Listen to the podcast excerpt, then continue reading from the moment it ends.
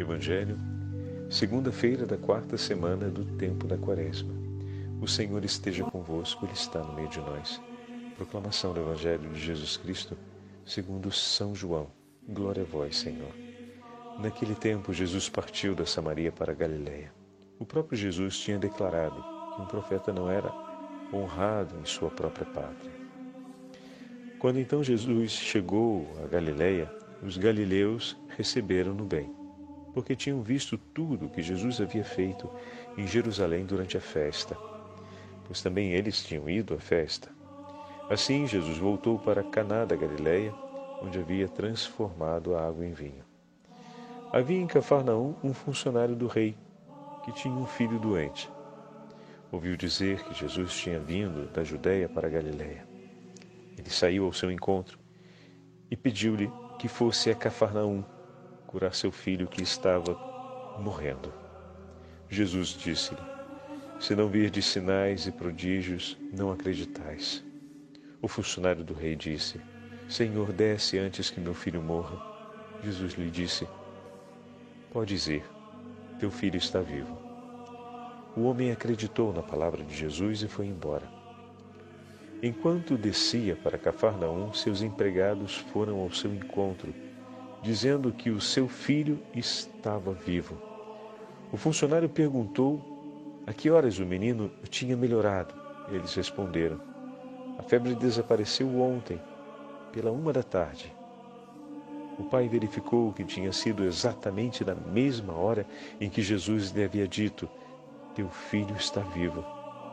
Então, ele abraçou a fé, juntamente com toda a sua família esse foi o segundo sinal de Jesus realizado quando voltou da Judéia para Galiléia. Palavra da salvação. Glória a vós, Senhor. Segunda-feira da quarta semana do tempo da Quaresma. Em nome do Pai, do Filho e do Espírito Santo. Amém. Queridos irmãos e irmãs, a Santa Liturgia hoje nos leva para o quarto capítulo do Evangelho de São João e nos apresenta a narrativa do segundo milagre realizado por Jesus na região de Caná. Foi a cura do filho de um funcionário do rei, um funcionário real, né? melhor dizendo. O episódio de hoje nos traz a compreensão de que nós devemos buscar, em primeiro lugar, não os milagres operados pelo Senhor, mas a aceitação de Sua palavra. É preciso acolher a palavra do Senhor em nossos corações. Essa é uma mudança de mentalidade. Como assim, Padre Fábio? Nós estamos correndo atrás de milagres? Não exatamente. Não é que estamos correndo atrás de milagres.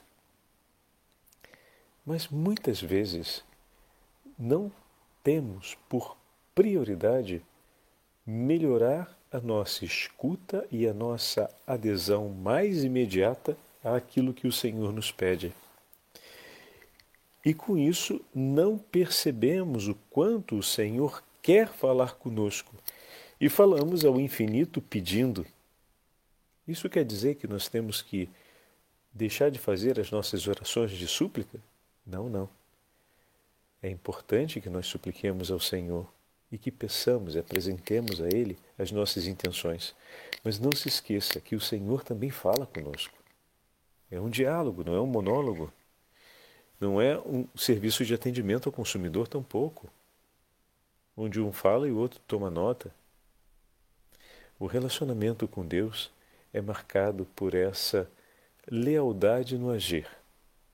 Assim como o Senhor é sempre transparente em relação a tudo aquilo que nos propõe e se dispõe a ouvir o nosso coração, também nós devemos ser transparentes em tudo aquilo que nos propomos a fazer diante do Senhor e devemos estar atentos ao que fala o seu coração.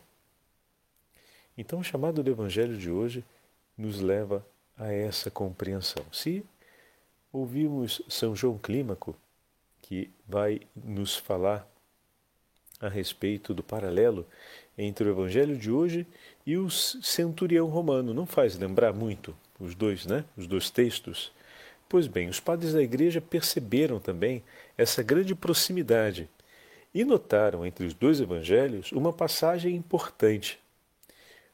O centurião romano, que vai interceder pelo seu pelo seu servo que está enfermo, ele não pede a Jesus para descer até a sua casa, mas basta que ele diga apenas uma palavra. Dessa forma, demonstra o melhor testemunho a todos nós e recebe o louvor do Senhor a respeito de uma fé madura. Basta-me, Senhor, a tua palavra. Basta-me, Senhor, a tua vontade. Eu me confio inteiramente a ti e não espero que o Senhor venha a agir segundo o que para mim parece ser o melhor ou o mais conveniente. Convém um gesto para que eu creia, Senhor. No caso do centurião romano, não. A sua fé era uma fé madura, pois não dependia daquilo que o Senhor fizesse, mas daquilo que o Senhor dissesse. Como assim, Padre Fábio? Não nos esqueçamos, na Sagrada Escritura, o falar e o agir de Deus se equivalem. Basta, Senhor, uma Sua palavra e seremos salvos. Assim nós falamos na hora da Santa Missa e assim nós somos convidados a crer com esse vigor, com essa força. O falar de Deus é também uma parte desse diálogo de amor com o nosso Senhor. E aqui voltamos ao que o Padre falou no início. Às vezes temos a tendência nas nossas orações de muito falar, ou seja, de muito pedir, porque pouco prestamos atenção na resposta que Deus dá. Uma vez que apresentamos um pedido, espera que o teu Senhor também quer falar. E ele fala, como nós sabemos, através do Evangelho, Cada dia que nós estamos, por exemplo, fazendo a nossa meditação, o Senhor fala conosco. E depois da meditação, começam a surgir aquelas ocasiões bem concretas que fazem a gente perceber o que ouvimos na meditação e temos a chance então de colocar em prática. Olha aí o Senhor falando com a gente. Olha o Senhor agindo em nosso favor. E com que delicadeza o Senhor não cuida de cada um de nis. Mas, claro, o que falamos a respeito da terceira semana, é preciso que nós nos lancemos, nos dediquemos àquilo que o Senhor nos pede, assim como ele se dedica por cada uma das coisas que pedimos a ele. Aquele pai chega e diz: Deixa o padre pegar aqui, Ouvindo dizer que Jesus viera da Judéia para Galiléia, versículo 47, foi procurá-lo. Então, ele já procura em base ao que ouviu. E pedia-lhe que descesse e curasse seu filho que estava à beira da morte. Então, esse pai, com essa grande agonia, ouve o que Jesus fez e chega até ele e lhe pede um gesto. Lhe pede que salve o seu filho. Mas de, é interessante observarmos isso. Para ele era importante que Jesus descesse. O que significa dizer que ele acreditava que o Senhor tinha o poder de curar seu filho, mas ainda trazia consigo suas medidas que não, não é uma questão de certo ou errado, meus irmãos. É importante. Estamos sempre continuando o Evangelho de domingo. Né? Lembrem-se que o itinerário da Quaresma fala a respeito disso. E ontem, quando meditávamos o Evangelho do domingo, falávamos a respeito dessas medidas. Vocês lembram?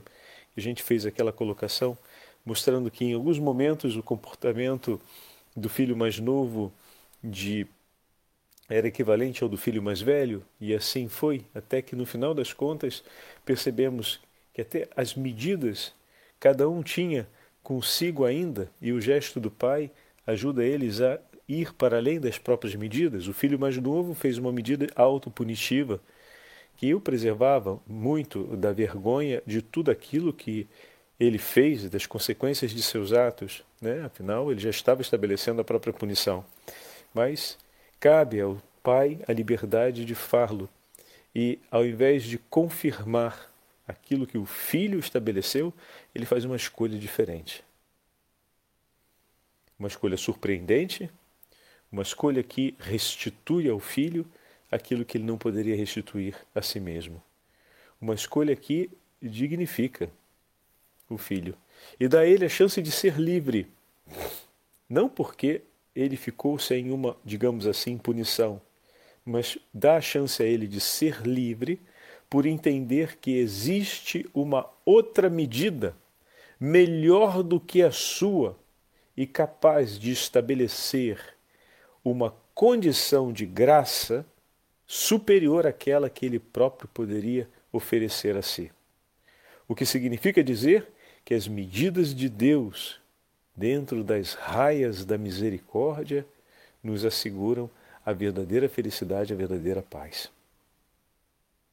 Bendito seja Deus por isso. Enquanto o outro filho fazia a sua própria justiça e apresentava as razões pelas quais o pai deveria se convencer que era um devedor dele. De certa forma, o filho legislava em, no seu próprio favor, a favor de si mesmo. Olha o que eu fiz, olha o que esse teu filho fez, olha o que você fez para ele, olha o que você deixou de fazer para mim. Logo, quem está aqui numa situação inapropriada é o Senhor, meu Pai. Porque não sabe ser justo comigo. Deixa que eu estabeleço as medidas da justiça. Né? Então ele se auto-justifica. Ele consegue estabelecer, ou ele busca estabelecer uma medida de justiça por si próprio. E o Pai lhe mostra que existe uma medida de justiça que é melhor do que a sua e que pode torná-lo livre, porque essa justiça é capaz de retribuir e de dar a conhecer aquilo que até agora ele não conheceu e não soube retribuir. Essa justiça, a justiça proposta por Deus, é a justiça da caridade, é a justiça da misericórdia, que estabelece a cada um segundo o valor que cada um tem aos olhos de Deus e não segundo o valor que cada um possa apresentar ou que a respeito de cada um possa ser interpretado nesse tempo. Como a gente consegue interpretar pouco o valor do nosso irmão porque o conhecemos pouco? Como nós podemos atribuir pouco o valor de nossos irmãos se nessa vida convivemos pouco tempo com eles? Até os nossos amigos de longos anos, por exemplo, amigos de mais de 20 anos, o tempo concreto em que tivemos dividindo diariamente a vida foi muito pequeno. Bendito seja Deus, porque os vínculos da amizade perseveram, pois essa amizade está alicerçada sobre valores eternos. Por isso persevera no tempo.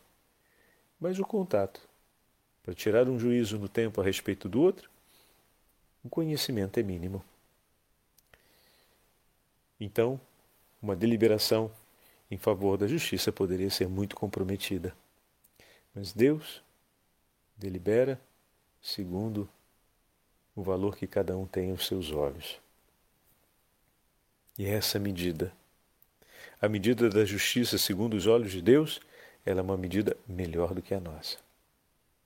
Então esse funcionário do rei acreditou no Senhor tal como o centurião acreditou também. Mas enquanto o centurião havia uma fé mais amadurecida, pois ele voluntariamente se submete e escolhe as medidas de Deus e diz: Senhor, basta que me digas uma palavra. Interessante que o Senhor diz: Eu, eu vou curá-lo. E o centurião, na mesma hora, intervém dizendo: Basta-me uma palavra. Senhor, seja, ou seja, seja segundo a sua vontade. E depois acrescenta: Não sou digno que o Senhor venha. não quero que eu, tenho o receio por amor a ti de que se cumpra um ato de uma infração legal, o Senhor entrando na casa de um pagão. Que maravilha! Quanto amor no coração daquele homem. Enquanto o funcionário do rei crê no Senhor, crê que o Senhor pode curar seu filho, mas pede que ele venha.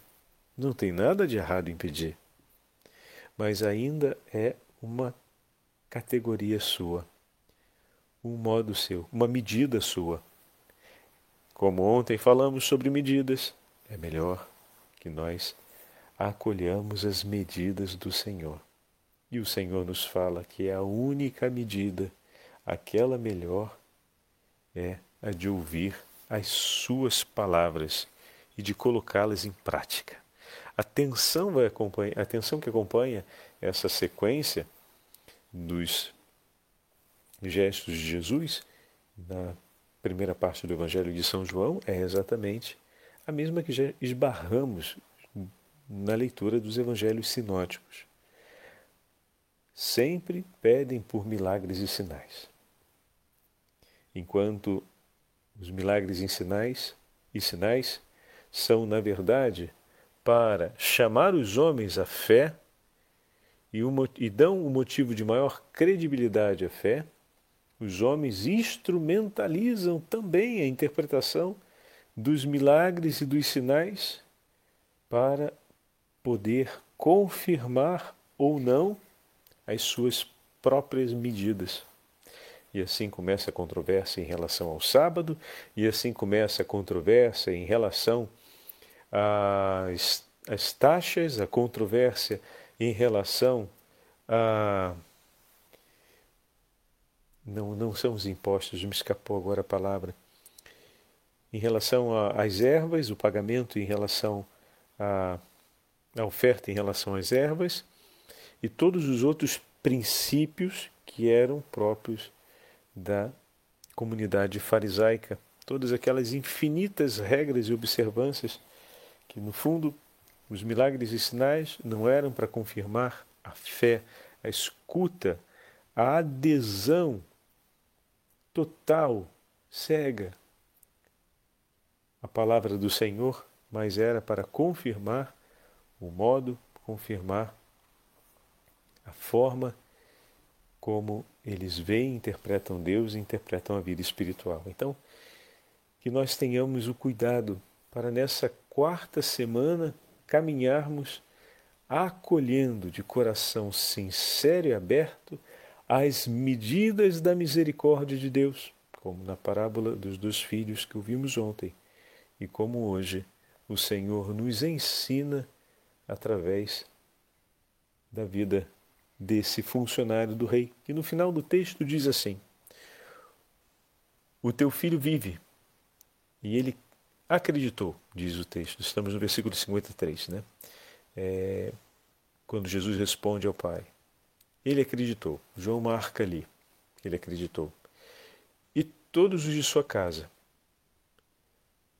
Nesse momento, no finalzinho do texto, estamos no versículo 53, quando ele vê o filho curado, ou melhor, quando ele recebe a notícia de que o filho foi curado, e ele confronta o horário em que ele falou com o Senhor e o horário que o filho ficou curado, então ali o sinal confirma. Perceberam? Aqui é o momento em que o milagre confirma a fé. Assim como no primeiro momento, João escreve, estamos agora no versículo 50, Disse Jesus ao homem: Vai, o teu filho vive. O homem acreditou na palavra do Senhor e foi. Foi mais de um dia de caminho. O homem acreditou na palavra do Senhor e foi. Mas João diz que depois de ver o sinal, ele acreditou com toda a sua família. Então, o sinal, ou seja, o milagre, a confirmação do milagre, ela vem para alicerçar a fé no nome do Senhor. De maneira que de agora em diante, se ele já acreditava na palavra do Senhor, agora, de agora em diante, conheceu e passou a admitir uma nova medida. Senhor, fala e eu faço. Diz, Senhor, e eu sigo. Eis aqui a minha situação, seja feita a sua vontade. O que o Senhor me disser é o que eu vou escolher para mim e para minha casa e para minha família. Que nós possamos, durante essa quarta semana da Quaresma, crescermos, alargando as nossas medidas por deixarmos aquelas que são nossas, para abraçarmos as medidas da misericórdia de Deus em nossa vida. O Senhor esteja convosco, Ele está no meio de nós. Pela intercessão da Beatíssima Virgem Maria e São Miguel Arcanjo, abençoe-vos o Deus Todo-Poderoso, Pai, Filho e Espírito Santo. Amém.